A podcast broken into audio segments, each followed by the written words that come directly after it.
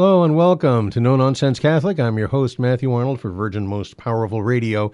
Great to have you along with us. Got a good show today. Going to be talking about uh, the season of Lent. Going to talk a little bit, uh, hopefully before the end of the program, about the devotion to the Passion, which we were talking about last week. Going to finish up on that. Also going to be talking about the doctrine of indulgences. Yes, it uh, sounds funny to say that you should indulge yourself in Lent, but uh, uh, we are going to talk about uh, gaining indulgences and uh, beginning with what indulgences are not, because there's a whole lot of misinformation about indulgences out there. Hopefully going to be able to clear that up for you.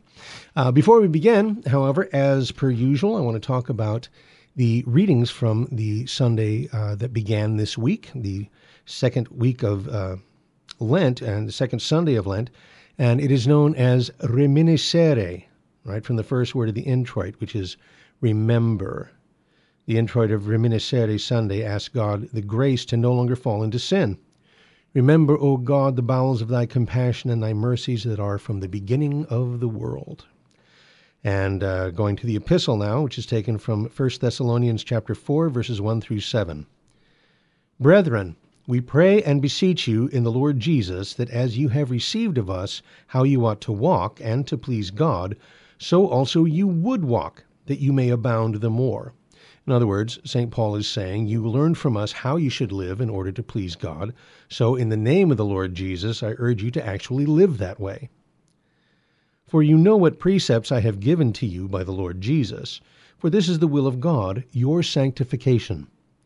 Now, this is one of the, the most quoted verses uh, in the history of this program. That, you know, it, it tells us that the will of God is not some inscrutable mystery, because he's shown us how to live in order to be holy. He gives us the commandments and the beatitudes and the sacrament to help us be, be holy, because that is his will for us. Our sanctification, our growth in holiness. Uh, Saint Paul goes on, that you should abstain from fornication, that every one of you should know how to possess his vessel in sanctification and honor, not in the passion of lust like the Gentiles that know not God, and that no man overreach, nor circumvent his brother in business, because the Lord is the avenger of all these things, as we have told you before and have testified. Now, this is generally understood to mean that we should uh, avoid both sexual impurity and un- injustice in the way that we deal with others. But in the original context, Saint Paul is applying a general principle to a specific situation, namely that these uh, early Christian converts in Thessalonica were getting married to close family members, right? Which, uh, of course, for Christians, that's forbidden. But such incest was um, allowed by the pagans because of their laws concerning inheritance, primarily. So, you know, it's an immoral practice of this kind of unlawful marriage often led to divorces and lawsuits, you know, in other families trying to get their piece of the pie, how they want their fair share. So Saint Paul wants the uh, Thessalonians to understand they can't behave this way and be good Christians. As he said, for God hath not, hath not called us to uncleanness, but unto sanctification in Christ, in Christ Jesus our Lord. And this goes for us too. Bottom line, God wants you to be holy, and he's given you the means to be holy, but you cannot be holy. In fact, you cannot even call yourself a devout Catholic if you ignore the moral teachings of the Church. Okay, so Joe Biden, Nancy Pelosi, call your office. Uh, especially in Lent, we should pray that we never be addicted to earthly lusts like the heathens that don't know God, but rather that we would live in, in modesty and chastity and holiness in order to deserve the name of Christian. And that's no nonsense. Now, next up, the Gospel for Reminiscere Sunday, which is the Transfiguration. It's from Matthew seventeen, verses one through nine. At that time, Jesus, Jesus taketh unto him Peter and James and John his brother, and bringeth them up into a high mountain apart. And he was transfigured before them. And his face did shine as the sun, and his garments became white as snow. And behold, there appeared to them Moses and Elias talking with him. And Peter answering said to Jesus, Lord, it is good for us to be here. If thou wilt, let us make here three tabernacles, one for thee, and one for Moses, and one for Elias. And as he was yet speaking, behold, a bright cloud overshadowed them. And lo, a voice out of the cloud, saying, This is my beloved Son, in whom I am well pleased. Hear ye him. And the disciples hearing fell upon their face, and were very much afraid. And Jesus came and touched them, and said to them, Arise, and fear not. And they, lifting up their eyes, saw no one, but only Jesus. And as they came down from the mountain, Jesus charged them, saying, Tell the vision to no man, till the Son of Man be risen from the dead. Thus far the words of the Holy Gospel. So, why was Jesus transfigured, as we call it, on uh, before his disciples on Mount Tabor? Well, Saint Thomas Aquinas says, uh, Our Lord, after foretelling his passion to his disciples, had exhorted them to follow this path of his. Now, in order that anyone go straight along a road, he must have some knowledge of the end. Thus, an archer will not shoot the arrow straight until he first sees the target. In other words, the Transfiguration shows us how our glorified bodies shall rise from the dead. And seeing a vision of this happy ending gives us something to shoot for, and some, and should encourage us to be patient in our trials and sufferings, because we know the end for which we are, uh, to which we are heading. So, but why did Moses and Elias, or Elijah, uh, appear with our Lord? Well, Moses appeared as the representative of the old law, the old covenant, and Elias representing the prophets. They came to do him homage and to testify that Jesus is the long-awaited Savior, that he's the fulfillment of the law and the prophets. And now we know that, that uh, Elias was translated from this world without tasting death, right? He was assumed into heaven. And so he appeared in his own body. And, you know, and Jesus is showing us the, the, his body glorified. Now, but what about Moses? Well, actually, there is a Jewish tradition that the body of Moses was also assumed into heaven. Uh, in fact, the dispute between Saint Michael the Archangel and the devil over the body of Moses that is uh, referred to in the letter of Jude is actually a reference to an apocryphal book called The Assumption of Moses. Uh, and I believe it's also related to the book of Revelation, chapter eleven, verse three, and the, the quote-unquote two witnesses whom Jesus will commission to prophesy in the last days. Who are the two witnesses? And some would, would uh, suggest it's Enoch and Elias, because or Elijah, because they were both um, translated into heaven, right? They were both assumed into heaven, body and soul. Uh, some people would say it's, uh, we don't know, they're figures from the future. But there's a long-standing interpretation that the two witnesses represent the law and the prophets, just like at the Transfiguration, and they are to be identified with Moses and Elijah. And, you know, you read further in Revelation eleven, John prophesies the miracles that the two witnesses will perform. Verse six says, They will have power to turn water into blood, which repeats the famous miracle of Moses in Exodus seven. Verse five says they will have power to destroy their enemies with fire, which corresponds to the confrontation between uh, Elias and the priests of Baal in Second Kings. Further, the Jewish tradition expects both Moses and Elijah to return based on Malachi four, verse five, and Deuteronomy eighteen, verses fifteen and eighteen. The letter of Jude, the fact that Moses and Elias both appeared with Jesus at the Transfiguration, support this view. I mean, that gives New Testament support to that view. And there's one other thing that I'd point out, and that's the parable of the rich man and Lazarus from Luke sixteen. When Dives and Lazarus die, they both go to Sheol, right, to the land of the dead. Dives, the rich man, goes to the hell of the damned, and Lazarus to Abraham's bosom, as our Lord says, a k a the, the limbus patrum, right, the, the limbo of the fathers, there to await Jesus opening the gates of heaven. And Dives calls out to Abraham, Father, I beseech thee, send Lazarus to my father's house, that he may testify to my brethren, lest they also come into this place of torments. But Abraham said to him, They have Moses and the prophets. Let them hear them. But he said, No, Father Abraham, but if one went to them from the dead, they will repent. Abraham said unto him, If they will not hear Moses and the prophets, neither will they believe if one rise again from the dead. Moses and Elias, the law and the prophets, are the same two witnesses in this parable at the Transfiguration and in the end times. And in every case, those two witnesses point to Jesus. Our Lord himself said, Do not think that I have come to abolish the law and the prophets. I have not. I have come not to abolish, but to fulfill. Amen, I say to you, until heaven and earth pass away, not the smallest letter or the smallest part of a letter will pass from the law until all things have been fulfilled, not one iota, not one jot or tittle. The Church tells us that this passing away of heaven and earth is not the end of the world. The turning of the ages comes with the apocalyptic event of Jesus' death and resurrection. Uh, and, and we to whom this gospel is addressed, whether that's Christians in the first century or the twenty-first, are living in the final age, right? We, we are under the new and eternal covenant. The moral law, the natural law, is still written on the human heart, and the message of the prophets remains that the old sacrifices have been fulfilled by the one sacrifice of the Lamb of God, which is made present on our altars in the Holy Mass. As it was then, so it is now, and so it shall be until the end. And that's no nonsense.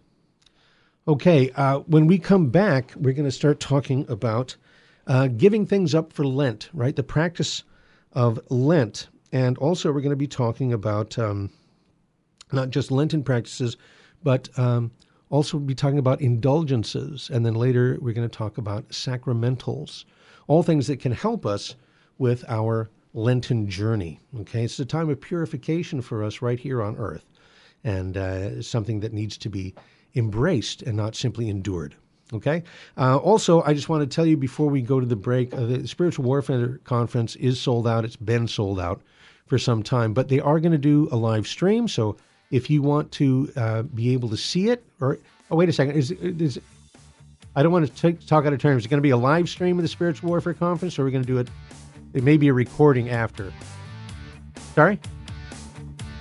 It, okay, we're shooting for live, for sure recorded, and you can register for that at v m p r dot org. Okay, when we come back, with lots more No Nonsense Catholic, so stay put, and we shall return.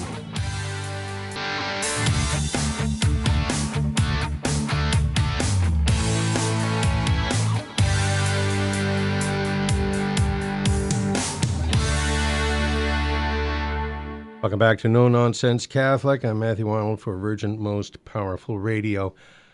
Once upon a time, a man was uh, walking home on a deserted street on a crisp March evening, and out of the shadows stepped an uh, robber who pointed a gun. He said, uh, "Stick 'em up, your money or your life."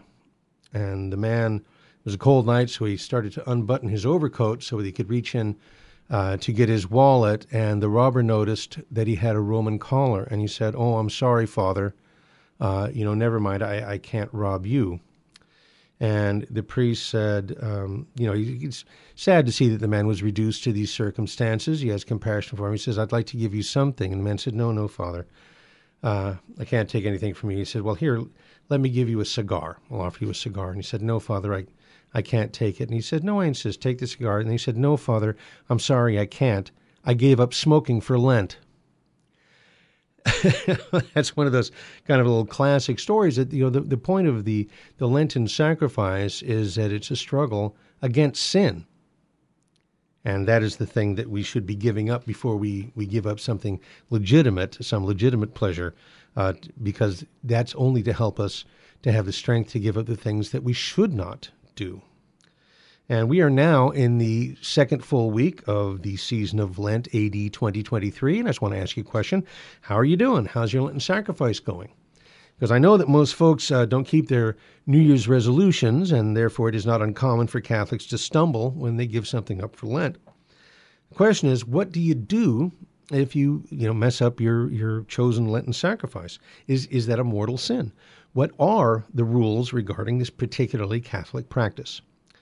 Well, um, as I, I think I mentioned last week, or certainly in the Ash Wednesday show, uh, once upon a time, all Catholics fasted not only all forty days of Lent, but in, you know, in the Middle Ages, they would actually abstain all forty days as well, essentially becoming vegan for, you know, six weeks out of the year. And, and you know, the forty days being comprised of the weekdays minus the Sundays on which we're not called to fast. So forty days of fasting, forty-six days of the Lenten season, uh, the last two weeks of which are called Passiontide. And under the current law of the Church, we're only obliged to abstain on the Fridays of Lent and to fast on Ash Wednesday and Good Friday. So uh, the, that fasting requirement and abstention have been uh, greatly uh, reduced. But in keeping with the penitential spirit of the season, it is customary for Catholics to uh, voluntarily make some other forty-day sacrifice. In other words, to give up something for Lent. But but what happens if you fail in your commitment? For example, is it a, a mortal sin to mess up your Lenten sacrifice? Well, let's take an example. Let's assume you uh, drive through McDonald's and you order a, a Big Mac combo, and the person on the speaker says, you know, what do you want to drink with that? And you, your knee-jerk reaction is to say, well, I'll have a, a Coke. And then uh, halfway through your lunch, you remember, oh, no, I gave up soda for Lent. Now, have you committed a mortal sin? Well, in a word, no. In fact, it's not really a sin at all. Uh, giving up something for Lent is a custom. It's not an obligation, like uh, uh, fasting and abstaining on Ash Wednesday and Good Friday, or abstaining from meat on the Fridays of Lent. It's voluntary. It doesn't uh, oblige under the pain of sin. It's not a solemn vow, giving up something for Lent. So although you've made this commitment, and you should repent of your negligence, should strive to be more aware and more consciously enter into the Lenten spirit in, in such a way that that's less likely to, to happen again. But let's take another scenario. Uh, what if you're on the way to the office and uh, you didn't take time for breakfast? So you drive through McDonald's and you order a, a sausage McMuffin and a cup of coffee. And you dive into your sandwich right there in the car, and you turn on the local Catholic radio station and suddenly realize it's a Friday of Lent. And you're eating meat. Is that a mortal sin? Well, this is more complicated, because abstaining from meat on Fridays of Lent is a precept of the Church, and it does oblige under pain of sin. However, if you genuinely forgot, then it's not uh, necessarily a mortal sin, because we we know that to be guilty of a mortal sin, three things must be present, right? It must be a grave matter, which it certainly is, but you also have to have sufficient reflection of the mind and the full consent of the will. So if you genuinely forgot, if you just automatically ordered the sandwich you always order, um, you know, uh, you're you're not really guilty of a mortal sin, because you didn't reflect on it, nor did you give your full consent uh, of the will. In other words, mortal sins aren't accidents, okay, yeah, but knowingly and intentionally chosen. It'd be different if you went to McDonald's knowing it was Friday and purposely chose to get a sausage and McMuffin in spite of the precept of the Church, okay? For you know, uh, uh, and for that you would need to repent and go to confession, because abstaining from meat on Fridays of Lent is a precept of the Church, and it does oblige under pain of sin. Now, back to the custom, though, of giving something up for Lent. What if you decided to, I don't know, say give up uh, sweets for Lent, and suddenly say to yourself, I can't stand it anymore. I have to have something sweet. And, you know, you go to seven eleven and you get some Twinkies or, you know, cupcakes or whatever, and you gobble them up, only to feel immediate shame and remorse. Now, is that a mortal sin? And again, no, and for the same reasons as above. Your voluntary Lenten observance does not oblige under pain of sin. And by the way, if I seem obsessed with junk food, it's uh, likely because I'm doing the honors program again this year and, and fasting all forty days of Lent. And, I, you know, last year, I recall, I actually brought this up at R C I A last night, that last year um, our R C I A director had asked me what I had given up for Lent. And I told him that, oh, I'm, you know, I'm actually fasting all forty days. And then he told me that, that one of our students, actually one of the catechumens, was fasting on bread and water. So there's always somebody. Uh, you know, the point is our, our sacrifice is voluntary. So we don't look down our nose at anybody else's sacrifice. And we don't feel guilty if, if we see that somebody is, is, is maybe doing more. And we don't feel any pride over our faithfulness to our Lenten personal observance when we see something or someone else fall. And Thomas à Kempis says in the Imitation of Christ, you may be in a good disposition now, but you do not know how long you will persevere in it. Always keep in mind that all are frail, but none more frail than yourself. You know, we were talking about devotion to our Lord's Passion, which uh, the whole of February is dedicated to that, and it is Um, encouraged for Lent to meditate on our Lord's Passion, particularly um, or a particularly uh, uh, appropriate devotion for Lent is the Way of the Cross, and uh, many churches will have the Way of the Cross on Fridays. They do it publicly. But you'll notice, though, when you make the Stations of the Cross, three of the stations are occasions when our Lord fell on his way to Calvary. And there's a lesson here for you and I when we pick up our cross to follow him. You see, the fact that we stumble and fall in our observance of the Lenten sacrifice is part of the journey. It is a powerful reminder of our frailty. Our Lord himself said, watch and pray that you enter not into temptation, for the spirit indeed is willing, but the flesh is weak. Further, as I've mentioned on this program, the poverty of spirit that is mentioned by Jesus in the first Beatitude is all about the recognition that without Jesus, we can do nothing, as he said in, in John fifteen. So, while accidents are not mortal sins, uh, and giving up something for Lent doesn't oblige under the pain of sin, if you find yourself forgetting your Lenten sacrifice, um, your, your your Lenten obligation, your own voluntary sacrifices, you probably want to bring this to a priest in the Sacrament of Confession, just as you would if you were to find yourself, you know, uh, frequently committing any kind of venial, venial sin.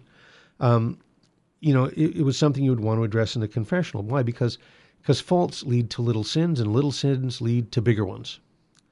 And purging ourselves of sin, and especially our attachment to sin, uh, even venial sins, is the whole point of mortification. It's like what Saint Paul says in First Corinthians, "I chastise my body and bring it into subjection, lest perhaps when I have preached to others, I myself should become a castaway." You know, the, the, the pastoral statement on penance and abstinence was actually issued by what was at the time called the National Conference of Catholic Bishops in the United States back in November of nineteen sixty-six. So this is even four years before the introduction of the new Mass, a year after Vatican Two.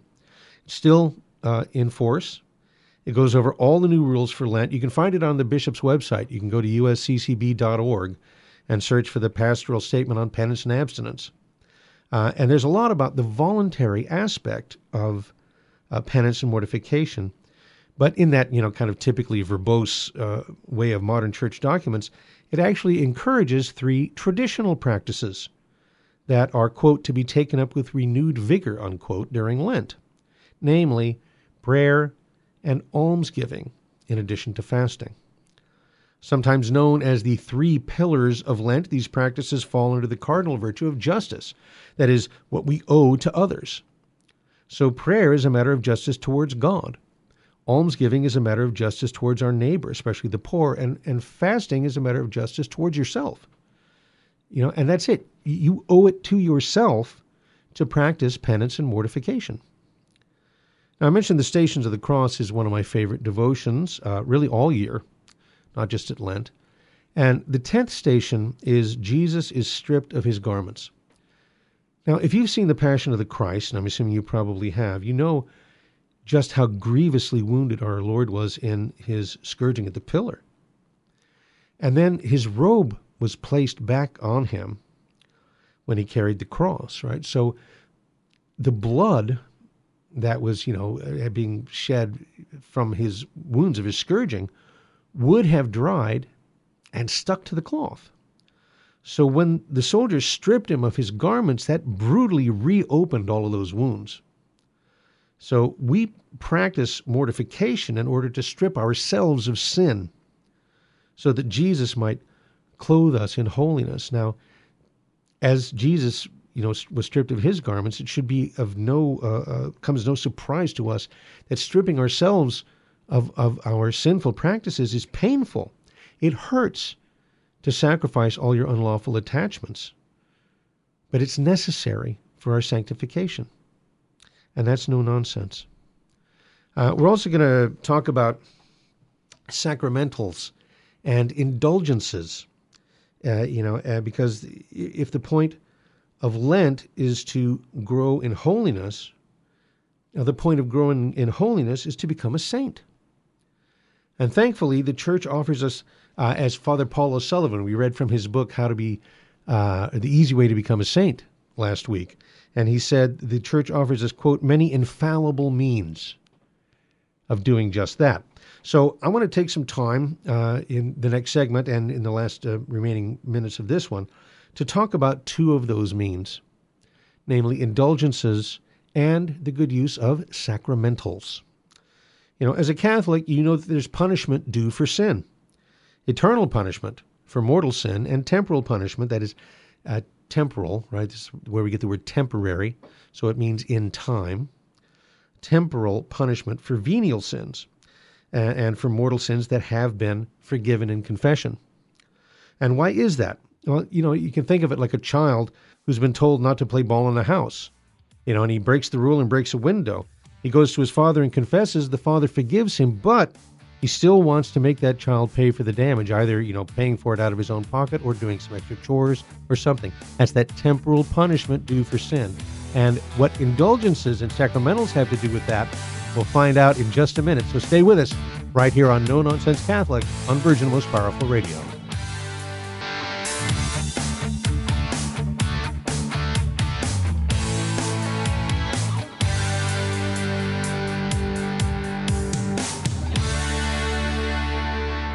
And welcome back. Uh, talking about sacramentals and indulgences. Okay. Uh, we know that there's temporal punishment due for sin. Talked about that before the break.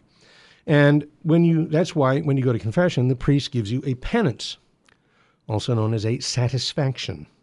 Typically some prayers to say, or I'd say, okay, say an Our Father and three Hail Marys.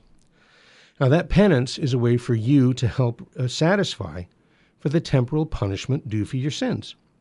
And uh, one of the best ways that we can satisfy for the temporal punishment due for our sins is to gain an indulgence. Now, there's so much misinformation about indulgences, a lot of it uh, from our Protestant friends going all the way back to Luther. And it's, so it's probably well to start with what an indulgent is not. Because, you know, even though, as I've often said, there's more access to more good uh, information about Catholicism than ever before, you know, the Bible, the Catechism, the uh, decisions of the, ma- the documents of the major councils, all this stuff, it's all online for free in, in virtually every known language, you know. Um, so you don't need to be ignorant of these things or confused about them. But uh, like I say, because the confusion is there, we should really start with what an indulgent, indulgence isn't. And I've taken this from the Old Catholic Encyclopedia from nineteen fourteen, because guess what? It hasn't changed. Um, an indulgence is not a permission to commit sin. It is not a pardon for uh, of future sin. Neither could be granted by any power. So if people say that you're that you're, you know, that you buy an indulgence so that you can commit a sin, then well, that's that's silly. Uh, it says it is not the forgiveness of the guilt of sin. No, nope, you you don't. You're not paying for the forgiveness of sins, right? And of course, this well, I, I keep using the word paying, because uh, Luther charged that indulgences were these things and that they were being sold, right? Which is, uh, if that was happening at any point, it would have been a, a horrible abuse and was nec- taken care of at the Council of Trent. Anyway, uh, so it, uh, it's not the forgiveness of the guilt of sin. In fact, it presupposes that your sins have already been forgiven and that you're in a state of grace. It is not an exemption from any law or duty, much less from the obligation consequent on certain kinds of sin, for example, restitution, right? If you steal something, you have to give money back. You can't uh, get out of that be- by gaining an indulgence. On the contrary, it means a more complete payment of the debt which the sinner owes to God. It does not confer immunity from temptation or remove the possibility of subsequent lapses into sin. Least of all is an indulgence the purchase of a pardon which secures the buyer's salvation or releases the soul of another from purgatory. And these were specific charges that Luther made. The absurdity of such notions must be obvious to anyone who forms a correct idea of what the Catholic Church actually teaches on this subject. Okay, so what is that? That an indulgence is the remission of some or all of the temporal punishment due to our sins outside the sacrament of penance. All right, there's two kinds of indulgences, plenary and partial. A plenary indulgence is the full remission of all the temporal punishment due for our sins. A partial indulgence is the remission of a part of the temporal punishment due for our sins. Now, how is it that the Church can grant these indulgences? Well, our Lord Jesus Christ uh, conferred the power to grant indulgences upon the Church when he said to Saint Peter, "I will give thee the keys to the kingdom of heaven, and whatsoever thou shalt bind upon earth shall be bound also in heaven, and whatsoever thou shalt loose upon earth, it shall be loosed in heaven." So the Church grants indulgences from the great treasury of the infinite merits of Jesus Christ and the superabundant merits of the Blessed Virgin Mary and the saints. Indulgences, therefore, differ from works of, other works of penance. Right? Again, the Old Catholic Encyclopedia says, the satisfaction, usually called penance, imposed by the confess- confessor when he gives absolution, is an integral part of the sacrament of penance. A indulgence, an indulgence is extra sacramental and presupposes the effects obtained by confession, contrition, and sacramental uh, satisfaction. So in other words, before you need to be in a state of grace before you go seeking an indulgence, right? Or in order to seek an indulgence, you need to have gone to confession. You need to be, be contrite for your sins. You need to be absolved of your sins. You need to have done the penance that was imposed upon you by the priest, right? So you're not getting out of any of that. It differs also, it says, from the penitential works undertaken of his own accord by the repentant sinner.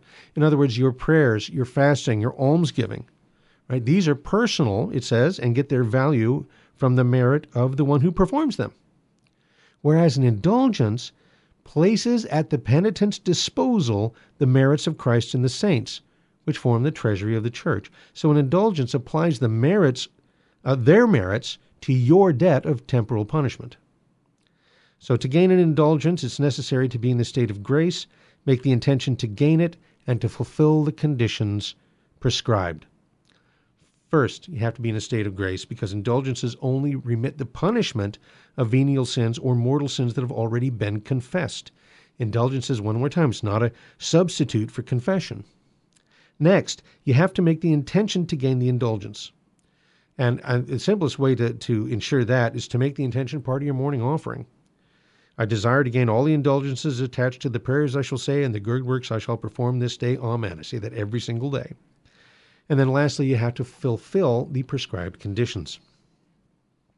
Now that's simplest when we're talking about partial indulgences.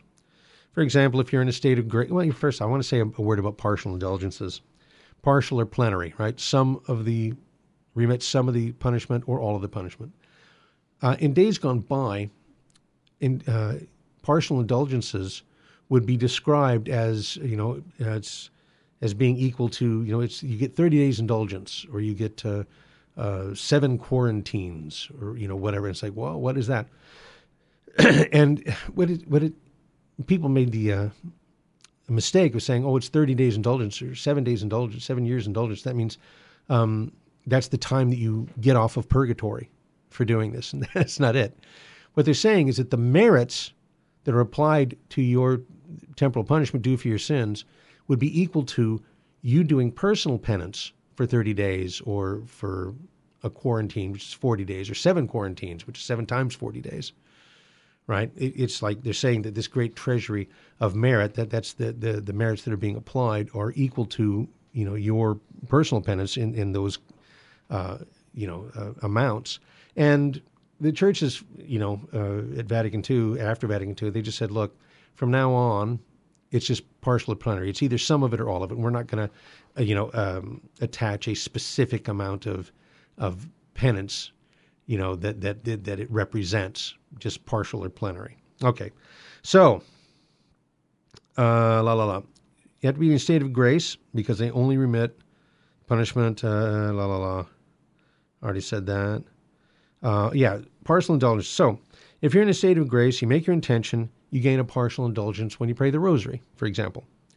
And that becomes plenary if you pray the rosary in public under the usual conditions. Another example, after communion, I always pray the prayer before a crucifix, right? You know, um, O kind and most sweet Jesus, I cast myself upon my knees in thy sight, right? That one. Uh, prayer before a crucifix or prayer to Jesus crucified. Now, I make it a habit to pray this prayer um, always after communion, uh, and you get a partial indulgence for doing that. But you get a plenary indulgence if you do it on the Fridays of Lent, all right? Uh, if you receive communion and piously recite that prayer before an image of Christ crucified. But you notice it, you know, in your prayer book, it'll say under the usual conditions. So, you know, and that's something you find on holy cards, plenary indulgence or, or a partial indulgence or plenary indulgence under the usual conditions. What are the usual conditions?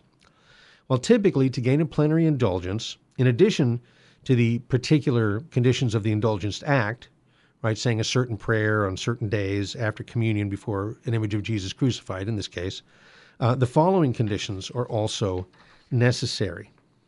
To be in the state of grace, all right? Now, technically, um, you know, if you if you look in the Catechism, it'll say to be in a state of grace at least at the time the indulgence work is completed, because some of the uh, uh, indulgence acts, like making the Stations of Rome, it takes several days. So it's sufficient if you make it to confession before you complete it. But if it's a matter of saying a prayer, a rosary, something, you have to be in a state of grace to begin with, right? And that's that's the point. Uh, to gain the indulgence, you need to be in a state of grace. Um, you have to have the interior disposition to complete, all right, okay, wait a second. You need to be in a state of grace. And in addition, you have to have the interior disposition of complete detachment from sin, even venial sin. And then sacramental confession and Holy Communion. And it's recommended that you receive Holy Communion uh, while participating in Mass, but I'm the homebound and so forth uh, can't do that. So the, the only condition is Holy Communion, right? That you receive Holy Communion. And then finally, you pray for the intentions of the Holy Father.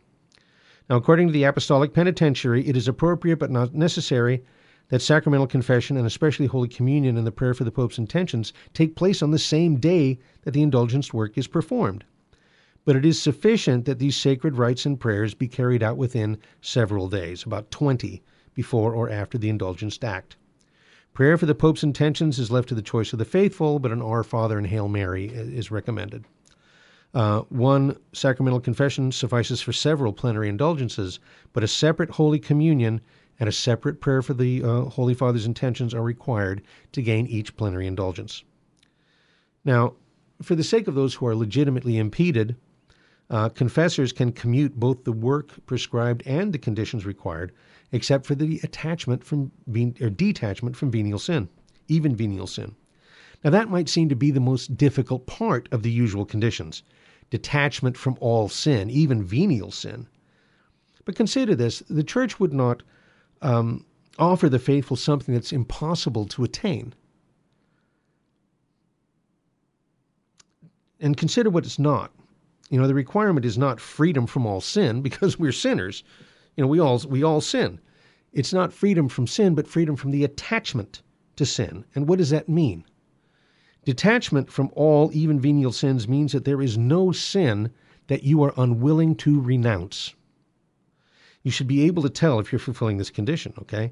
You know, what is called an attachment to sin is a refusal to amend a situation because maybe deep down you don't want to let go of a particular sin. You know, gossiping, overeating, whatever it is. But this is different from just normal weakness or the situation where somebody falls into the same sin many times before finally overcoming it. And you should be able uh, to tell if you have such an attachment. Christian penance is above all an interior virtue, an attitude of struggle against sin and a willingness to be converted. And according to the Church, that is possible to achieve, and that's no nonsense. Hey, more when we come back. Stick with us, No Nonsense Catholic, on Virgin Most Powerful Radio.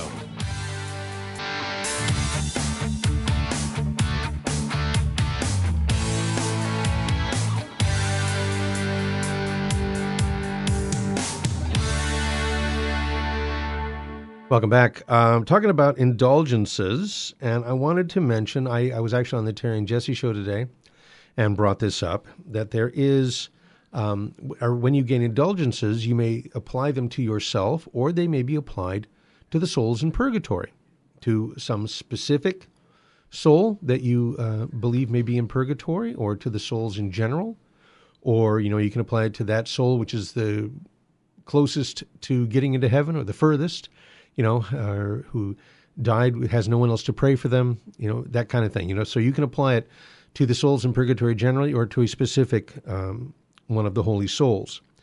But they cannot be applied to other living persons, okay? You can't um, do something to remit the temporal punishment for someone else's sins on this earth, right? They're, in the Church militant, they need to do that for themselves, as opposed to the, the Church suffering who are no longer able to. So there is a devotion, talking about indulgences and the holy souls in purgatory, there is a devotion called the heroic act. And that is where you uh, commit to apply all of the indulgences you gain to the souls in purgatory. And the idea being that that when those souls are released from their temporary prison, that they will uh, show their gratitude by interceding for you, by interceding for you now, and by interceding for you should you go to purgatory. And, you know, that, that I think that's a a great consolation, the idea that, that uh, you're avoiding purgatory by gaining every indulgence possible to help other people avoid purgatory. And then you're going to have presumably an army of saints that are interceding for you should you uh, go to purgatory yourself. Uh, so that's a quick guide to indulgences. And, and I mentioned in the last segment that a um, uh, related means of growing in holiness this Lent and all year round is the use of sacramentals. And simply put, sacramentals are blessings and exorcisms that are used by the Church. That is what a sacramental is. And all those things that she blesses and consecrates to religious use are sacramentals. Uh, things are called sacramentals because they resemble, I mean, they're, they're associated with the sacraments. Many of them are used in the administration of the sacraments, right? They consecrate chalices and patens and, and uh, you know, all of the vessels that are used in the Holy Mass are blessed, right? So they become sacramentals. So the sacraments, of course, the seven sacraments we know are visible signs instituted by Christ to give grace. The sacramentals, on the other hand, are instituted by the Church. But Jesus clearly sanctioned the use of sacramentals by the many blessings that he bestowed during his earthly ministry, including the many exorcisms that he uh, performed. So, uh, you know, you can think of... Uh, The uh, purpose of sacramentals being our to increase our devotion and to protect us against the powers of darkness. That is, that's their particular use. And again, you see that in um, in the ministry of our Lord, that it was, you know, that his blessings were to increase devotion and to protect against the powers of darkness. Um, the Church invokes a special blessing upon those who assist at the Holy Sacrifice of the Mass, right? May the Lord bless you in the name of the Father, Son, and the Holy Spirit. Um, at the wedding Mass, right, there is a, uh, or at the wedding ceremony, there's a special blessing of the bride and groom. Uh, we have anointing the sick, which is a special blessing of the sick and the dying. Uh, they bless the remains of the dead during the funeral Mass, and so on and so on. Uh, exorcisms are the Church commanding the devil in the name of Jesus Christ to depart from possessed uh, persons or possessed things. There are things that can be possessed. And then the Church consecrates certain, well, it consecrates religious men and women.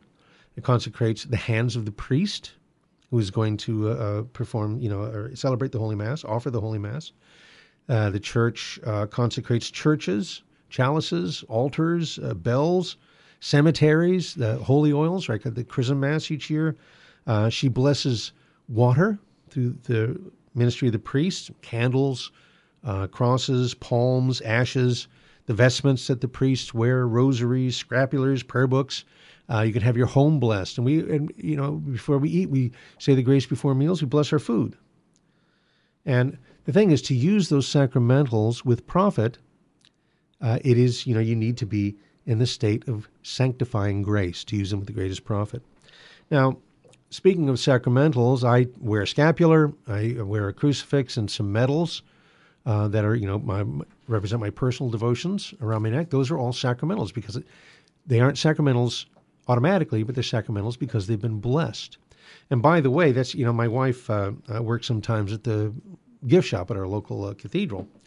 And uh, people will ask, they'll bring up a, a rosary or, or medals or whatever and say, are these blessed? And she says, no, you need to have them blessed by a priest. Because the point is that selling sacred things is uh, called simony. It's a sin. And should you sell something that's blessed, it will lose its blessing and need to be blessed again anyway. So obviously they don't sell blessed objects. They sell objects that can then be blessed. And when they are blessed, they become sacramentals. So like the rosary, for example, the prayer of the rosary is itself a sacramental. And the beads upon which they we pray the rosary, once they're uh, blessed by a priest, they become a sacramental also. The beads themselves are a sacramental. Now, I think I mentioned before that you can gain an indulgence by praying the uh, like five decades of the Rosary, and that's oh you can get a, a partial indulgence because the Rosary is a heavily indulgenced prayer. Now, under the usual conditions, though, you can gain a plenary indulgence when you pray the Rosary in public. And by the way, you can only gain one indulgence per day, but praying the rosary with your family counts as praying the rosary in public. Now, what that means is if you're in the state of grace, if you're going to confession regularly, if you're receiving Holy Communion daily, If you renounce all sins, even venial ones, and, and, and you pray the daily family rosary, right, the daily rosary with your family, you can gain an indulgence, a plenary indulgence every single day. And as Father O'Sullivan would say, that is a simple, effective, and infallible way to become a saint. And that's no nonsense. And uh, speaking of Father O'Sullivan, we read last week um, from his book, How an Easy Way to Become a Saint, talking about devotion to the Passion, which is especially recommended at this uh, holy time of year in the season of Lent. And uh, Father O'Sullivan's little books and booklets have been kind of bestsellers uh, among Catholics for many decades. And he refers to the Passion as, quote, a subject that even the pen of a saint cannot sufficiently describe. And we mentioned last week the sorrowful mysteries of the Rosary and how they can be prayed all of the weekdays of Lent, and then also the Stations of the Cross. And since we've been talking about indulgences, I remind you it's necessary to, if you want to gain the indulgence for uh, making the stations, you have to physically go to the church and go from station to station, right? But to make the Stations of the Cross, to do it in spirit, is a fruitful devotion anytime, anywhere. I often do the Stations of the Cross when I'm in line for confession, for example. Uh, even though I'm not physically going from one to another, maybe I'm not gaining the indulgence, but but you know that prayer, or I say it uh, in the evening uh, at home, just by myself, you know, with my, just with my prayer book. Um, so and and it's just a, it's a fruitful devotion, and it's a great way to, to meditate on the Passion, obviously. So um, last week we mentioned we can honor the Passion number one by making the sign of the cross slowly and reverently. Number two, by repeating often the holy name of Jesus, by kissing a, a blessed crucifix, by saying the sorrowful mysteries of the Rosary, and by making the way of the cross. Now, Father O'Sullivan says that uh, an excellent and most meritorious way of honoring the Passion is, and this will be number six on our list, offering all of our sufferings, pains, and troubles in union with the sufferings of Jesus. And you know, Terry and I talked about that on the Terry and Jesse show today, that, that offering our, our sufferings in union with Jesus um, gives them um, an indescribable value, and obtains for us the strength and patience that we need to bear them patiently, right? It's it's easy, it's hard to bear up under suffering sometimes, but it's certainly easy to say, all for you, Jesus, or all for you, dear Jesus, who has suffered so much for me, right? Offer your sufferings with the sufferings of Christ. Um, number seven, by studying the Passion. That is to say, read some books about the Passion, meditate on the Passion. I, I would even say watching uh, Mel Gibson's movie is uh, very much uh, a, a meditation on the Passion, and was largely taken from the writings of Blessed Anne Catherine Emmerich. So it's it's a way that you can, can you know learn about uh, some of the uh, suffering that our Lord underwent.